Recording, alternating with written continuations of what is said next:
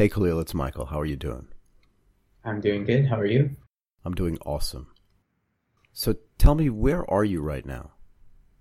Right now, I'm in my room. That's in Waterloo, Ontario. In Waterloo, Ontario. What is it like there? Because it's it's September, so it's going to get cold, no? Yes, it is. It already has been getting cold. It's kind of odd, but I think it was around 14 degrees this morning. so I was uh, walking around in a sweater. So 14 is like one of my favorite temperatures. Anything below 14 and I really just get annoyed because I don't like the cold. I grew up in Boston, Massachusetts and a little bit in Connecticut, so you can imagine it's kind of it gets really cold during like the night times and in the wintertime it's just freezing cold but during the daytime sometimes even in september it can be like 15 16 17 degrees but you know are you you're from bangkok right i am from the philippines actually i moved to bangkok in 2000 who i hope i get this right 2015 i believe so i was uh, 16 or 15 at the time when i moved to bangkok Oh, wow. So, what predicated the move to Bangkok? So, my dad, uh, pretty much all of his uh, career, has been offered multiple opportunities to move to different countries, but he always turned them down because they weren't always the best fit for the family. And then this opportunity to work at AXA Life in Bangkok was just so amazing for all of us that, you know, we we all packed our bags and took a flight to Bangkok, explored it, loved it, and we decided, okay, let's take our schooling, our work, everything here, and see how that goes. And we loved it. Okay, but what does that mean, best fit for the family? And particularly at your age, like, did you understand that? Do you have brothers and sisters as well that would have been part of that conversation? I had a younger sister, and my dad made it very clear that we all had a say in this. And the difficulty with us is that we had such a good set of friends, lots of family that we could always fall back on, and we're we're Filipino, so we're very familial. Uh, well, we love each other basically so much to the point that we don't want to leave. And my dad knew that it would be such a hard move for us, but it was such a great opportunity in terms of being able to uh, well make more money uh, and also for me and my sister, my little sister, we would get to study in, in an IB program, which is not something we'd ever encountered before. We didn't even know that it existed. But when we heard about it and what what it can offer, we were just like, oh, that's a no-brainer move. We get to go to school for free, pretty much. That's that's right. an amazing opportunity. Right. And to one of the best schools in Asia. I mean, let's be fair. I, I didn't know that. I did not know that coming in. I just assumed that it was a it was a good school. I did not know. I just thought it was massive. Um, but when I had my like my little orientation week there, and I met all the people, it it dawned on me that these were no regular high school students. These were the next change makers of the world. I, I did not know that coming in. So let me ask you this: What kind of school were you going to in the Philippines? And I'm presuming, although I may be wrong, that that was in Manila.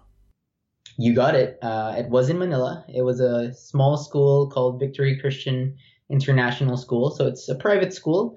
Uh, very good education for uh, for what we do have in the Philippines. Although it didn't offer the IB program, and uh, we didn't have we had local teachers who were uh, born and raised local, everything from the schooling to their lifestyle. So it wasn't much of an international experience, despite having international school in the name. So when you came to Bangkok, right, you said you came as a family to kind of look around and see if you liked it or not. Did you look at other schools as well? And where did you, which school did you end up attending here? We looked at three schools. So the first school that we looked at was Bangkok Patana, and then we looked at uh, ISB, International School of Bangkok, and then the last school that we looked at was NIST. So that's the well, it's just NIST now, but from what we knew before, it was uh, the New International School of Thailand. Branding changed. it's one of those things. It's like Kleenex. Everybody was calling it NIST anyway, so they might as well have just left it that way, right? So fair enough. Basically.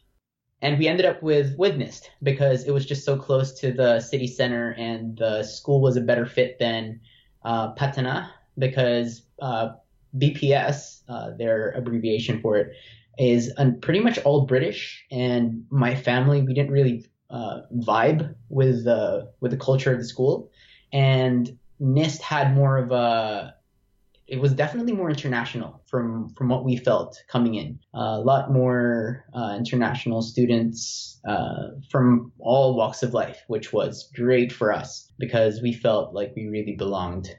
Right. It's really interesting, right? If you look at the international school scene in any sort of big city in Asia, right?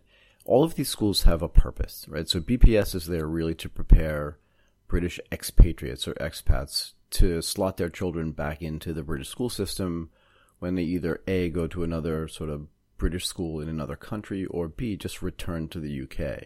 And they do a super good job of that, right? Bangkok Prep does some really great things. ISB, very American, which means that if you work at a big American company and your children come from Texas or California or Massachusetts, when they go home, they just kind of get slotted back into the regular system there too. And this is different because it's an international baccalaureate program. And what that means is that kind of anybody can go there if they really want to be challenged, right? Yep. And they can slot themselves back into any system. You're laughing, but it's really true. I mean, no matter how smart you are, the IB program's a challenging program, right?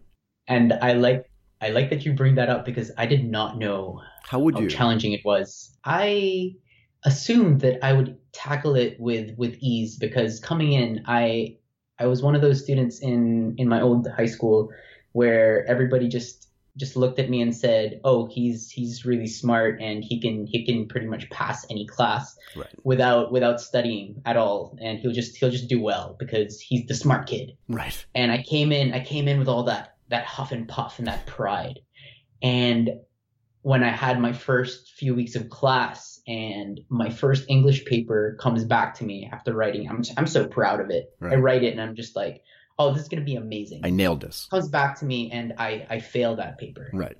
It, it was it was a realization that no, this is not gonna be an easy walk in the park. No, what else did you notice was different, right? So how old were you? You said 15 or 16 years old. What I else? was around yeah, I was around 15 or 16. So, you know, it's kind of my view that once you sort of become 15, 16 years old, you're really coming into your own, right? So there are a lot of things about you that kind of now get self-defined as opposed to being defined by, you know, who your mom and dad are and where you live and what your grandparents used to do. Did you sense a difference of like, uh-oh, I think this is going to be completely different? And I'm talking about inside of school and outside of school. How did you feel? I was scared because of that feeling. It was it was a really scary time for me because my parents had had this idea that I would be this great mathematician, engineer, and uh, I'd I'd do all these great things. I initially took higher level math from the from the get go, Right. and I I wasn't fit for it. I wasn't cut out for it. It just I didn't have the the foundation or the skill, or to be honest, the motivation to to do that. And that was scary for me because my parents had one expectation for me. And for myself, I was starting to explore this world of professional videography and professional audio and the arts. And I was starting to really get into that uh, to the to the level where I was proud of it and to the level that I could actually sell my skills to somebody else.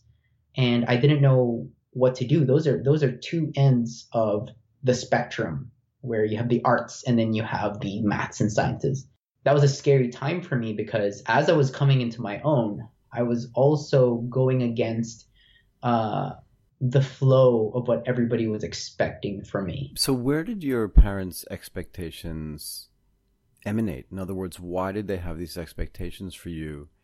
And did they tell that to you explicitly, or was it just implied in their actions? It was definitely implied because uh, it wasn't them that pushed it on me. They've always been supportive of me in any any shape or form. Uh, so whatever I was doing well, be it music, uh, I really got into that at an early at an early age. Um, they supported me, and there was this period in elementary school where I really excelled in the maths, and I was I was doing advanced classes. I was taking classes outside of school to supplement my my learning so that I could be ahead of the rest of my peers. Right.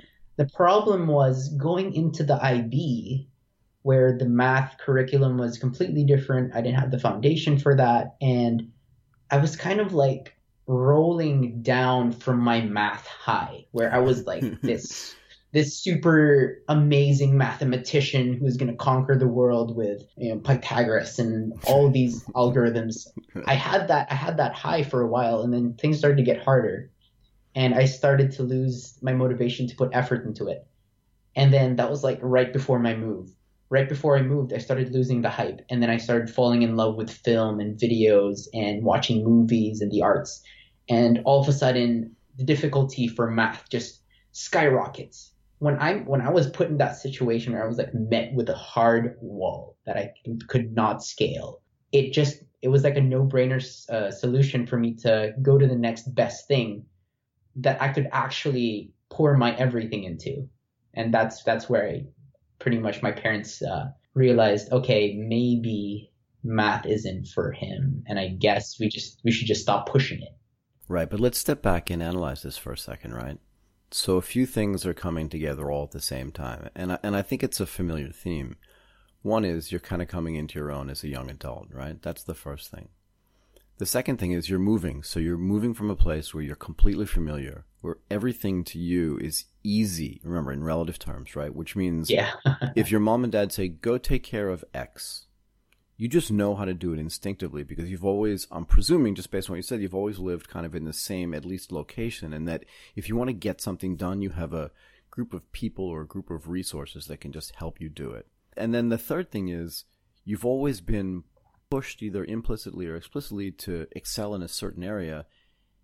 And now you don't know if that's going to be true anymore. And the combination of the confluence of those things can be kind of scary. Learning that as a 15 or 16 year old can be really confusing. And I like how you said, like, I just went to the next best thing. right? And what does that really feel like? You know, because now you're saying, I'm not a child prodigy. I'm not going to, it's not going to be like in the books, I'm not going to write, first there was Stephen Hawking, you know, now there's Pythagoras. I'm going a little bit in reverse, right? And then there was Kalil. That all changes now, right? How does that feel? It was demoralizing. Uh, to just to just be frank about it, yeah. I I would I would come home uh, every night after studying so hard for my math class. I stuck I stuck with it for a few months because I, I, wanted to try. You know, I wanted to push myself and see. Oh, maybe I'm just breaking in. But it was so demoralizing to the point that I I thought I was I was dumb. And which you're not. I I I hope I'm not. I hope. And it's it's a hard thing to to get to get to when you're that kid at the top. Right. And then all of a sudden you're that kid at the bottom trying to catch up with the class that's actually getting it. That's that was the I think that was the most difficult part to to come to terms with is that I wasn't I was struggling alone and everybody else around me was just getting it. Uh, which was sad. But did you so did you talk to your mom and dad about that? In other words, do you have a relationship with your parents that allows you to come home and say, you know, basically, look, I, I thought I was gonna do really well here and, and I'm struggling. And I don't understand why. Because I never felt stupid before, and now I'm feeling like dumber than everybody else that's around me, and I know that can't be true. Yeah, I I remember that night pretty well. Um, I walked home from from the train. Opened the door. It was I think around 7 p.m. and I I had a paper in my hands that that basically indicated whether or not I was allowed to switch uh, from one subject to another subject. It was a downgrade. Did you decide on your own though? I did. I, I got the paper I wrote down the the downgrade and what other subject I had to upgrade basically in difficulty. Right. I said HL math to standard level level math, which was basically the most common thing. Everybody was taking it. Got it. And I had to gather up the confidence and hand that to my parents and explain why. What were you afraid of with your parents? In other words, you said you had to gather up the confidence. What was the you know, everything has a consequence, right? What were going to be the consequences of doing that? Where was the fear? I told them in the very beginning that I was going to kill it and that trust trust me, I can I can do this. Uh, it's going to be a piece of cake for me, and it when wasn't. I'm going back on my word. I'm I don't think I really disappointed them. It was more my my perspective of what they saw of me was was going down.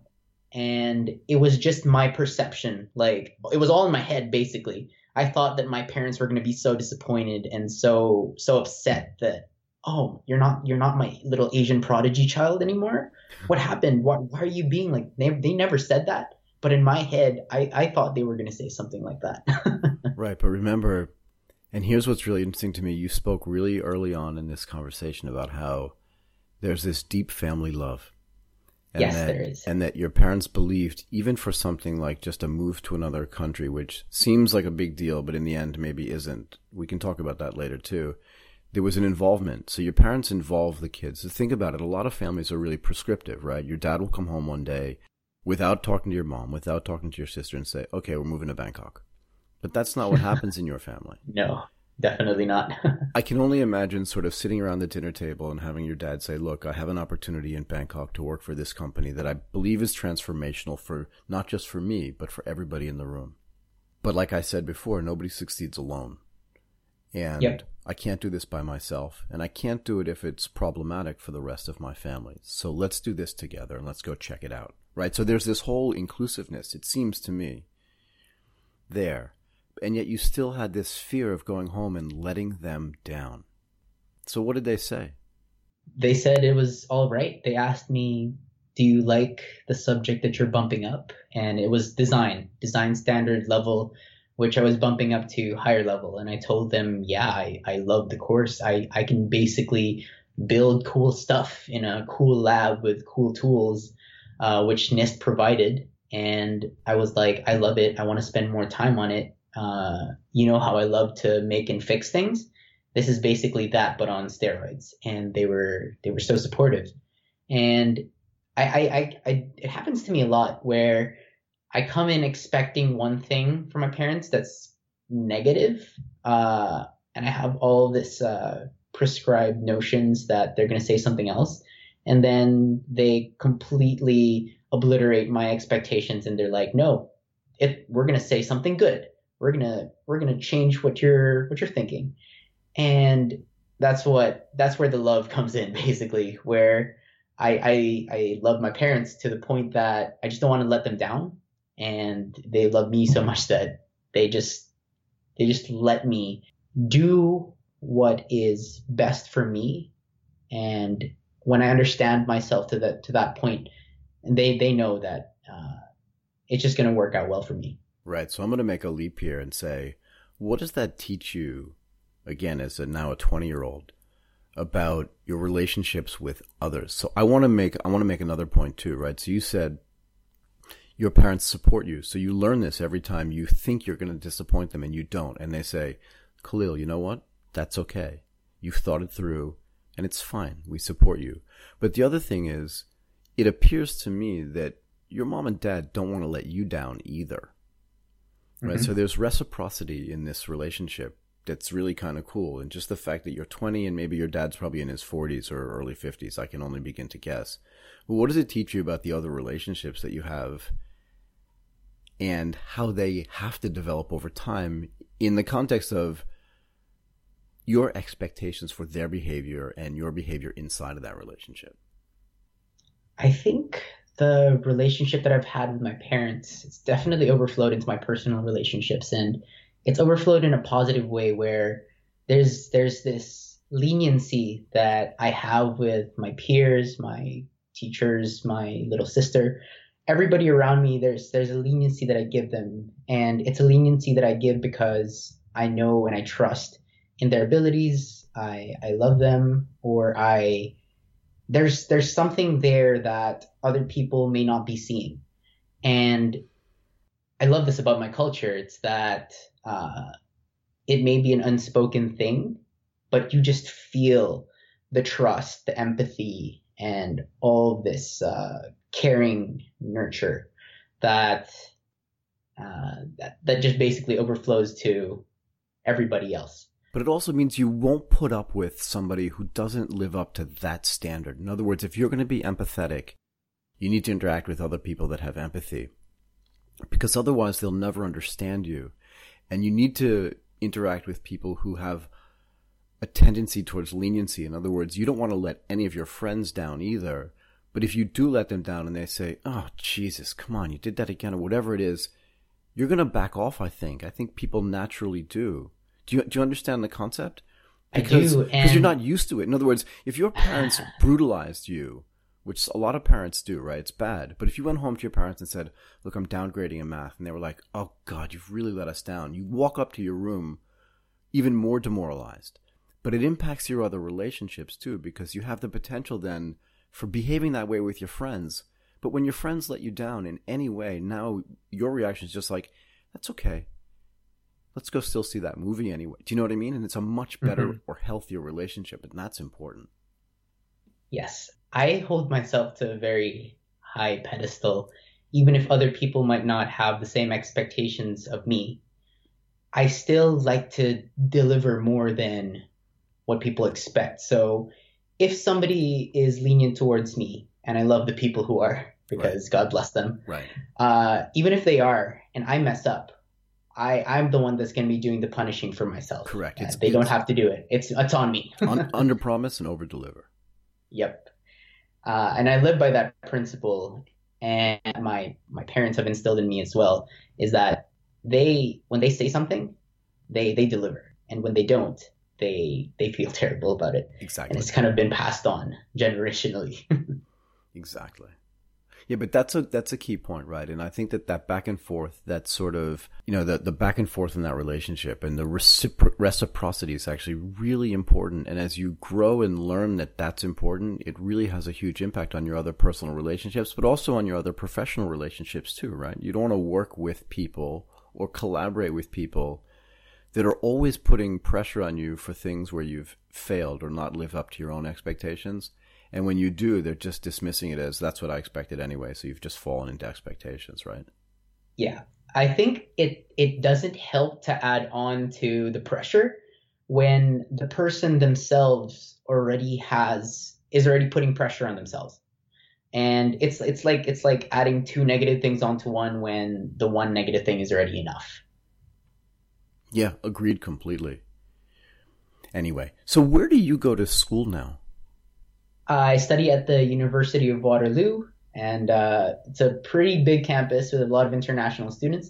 It was a great fit for me because uh, I think the school's population is like 50% international. Awesome. And uh, yeah, it's uh, it's it's pretty cold during the winter, uh, which I hate. But the program that I'm in, I love. I absolutely love, and I will tolerate the winter for it. It's a global business and digital arts.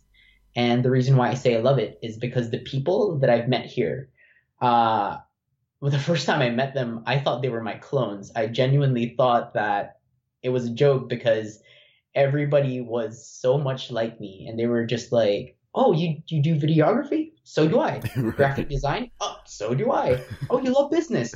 So do I." And I was just like, "Oh, you're you're messing with me. Right? You're you're just trying to be my friend. You're just trying to be nice and saying that you like these things." oh no, they they weren't they were not joking. They they're excellent at it. Everybody that I've met are just basically like, I'm gonna form a team with you because you're like me. You think like me. but you, so you've used this word a couple of times in a couple of different contexts now, right? And that's the word international. When you were yes. living in Manila, I presume that the kids at your school and the interactions that you had outside of school were relatively homogeneous, right? Uh, they were um, it's it's interesting because we call ourselves an international school, and there's such a strict uh, requirement in Bangkok, at least at NIST, where a certain percentage is is allowed. Only up to a certain percentage is allowed to be Thai, uh, the locals, and everybody else has to be international. And if you pass a certain threshold, you're not international anymore. That wasn't the case for my school because I think 95% of the students were Filipino born and raised, not even from another country, Filipino, like local, right, right, right, right. next, right next block, basically. Uh, which was a different experience to have because everybody ha- spoke the same language, everybody had the same culture. It's all the same. So, did your worldview change when you were at NIST?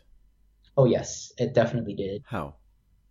it it broadened. It, this is so cliche, but it broadened my perspective because uh, this is a funny story. I I initially did not know where India was on the map until yeah. I went to NIST because somebody told me where it was, and that's because they came from there. Now, uh, I I do admit there was some cultural ignorance on there on my part, but that was also because I'd, I'd never met a real Indian person before coming to NIST, um, which was amazing because to get to meet people who have stories to share from their hometown, perspectives to to elaborate on, and a lot of uh, stereotypes to just break down.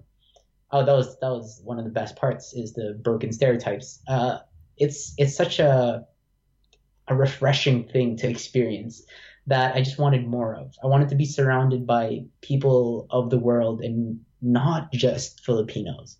I miss my family and I miss my friends, but being surrounded by people from all over the world is it's breathtaking. Right, but it also it changes so many things. It changes the way you look at so many different things, right? Because if you're definitely if your worldview changes, and if you, like you said, if you see some of your preconceived notions get changed, and if your biases change, what does it mean for some of your other closely held beliefs?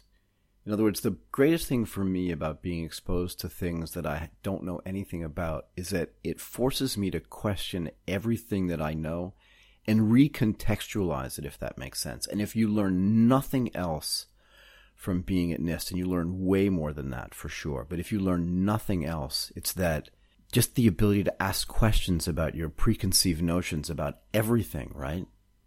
Mm-hmm. Because it makes you a better learner it makes you a better learner it makes you a better human being because there's this bubble that you can you can create over correct, time just correct. by being in one place and i was definitely in that bubble but i i like to say this and that i was not the most sheltered person and i my parents took me traveling a lot i was never uh I never shied away from making a new friend who spoke a different language. Right. And I guess it brought out the best in me because I got to explore that even more. Um, when you say that uh, you learn other things that that make you question yourself, I think that's such a powerful thing because it is. If you if you're provided with the right frameworks and the right tools to question yourself and to to think about things critically, you can become such a smart individual all over the world and people will respect you for being respectful you know they're, they're gonna respect you for being respectful. I that's a funny thing to say, but it's true. Um, there people are gonna love you because you understand things and you're more open open to other things. Did it also change the way you thought about what it meant to be smart? Yes, uh, because I I always believed smart people were the ones who read the most books and memorized the most things, and then it, it once I met other people from other places, they they have different different ways of seeing what a smart person is. Uh, when I went to Canada for the first time, smart wasn't uh, book smart. Smart was street smart. The, in the streets of Toronto, if you know what you're doing, and if you if you know when to cross the street and when not to, you're you're a smart guy. You know you know how to survive. Uh, I never really saw it that way. I always thought if if I could add uh, two super long decimals together and get that down to 10 digits, then wow, you're a smart guy. You're basically a calculator. Right. So if I can do differential mathematics, I must be brilliant. And, and and that's a great skill to have, to be fair, right? A lot of life is is math oriented and that's fine. But it doesn't necessarily make you smart in a way that's useful. I I like being people smart and I like people who are people smart, who understand things, who are very introspective and also retrospective. Uh, that's another kind of smart that I learned at NIST because I encountered so many people that I did not connect with, uh, that that didn't have the same culture, beliefs, religion. Uh, everything was just so different, and it grinded my gears sometimes because of our differences. And to learn to live with that and to accept that and to eventually embrace that difference, it sets you apart as a learner. It sets you apart as a human being because you're you're seeing the best and the worst of other cultures that are not your own. Uh, and I say best and worst as uh, kind of like a. It's important. It's important, but it's it's it's it's um depends on your perspective, depends on the context, I guess. but when when when you see other people for who they really are, and you get to embrace them and uh, accept them for their strengths and their weaknesses, you can build an amazing team of diverse people. And diversity, I learned truly what diversity meant at NIST. It's a very diverse school. Yeah, it's pretty interesting, like experiencing something firsthand and just getting told something is really good. It's just two completely different worlds, right?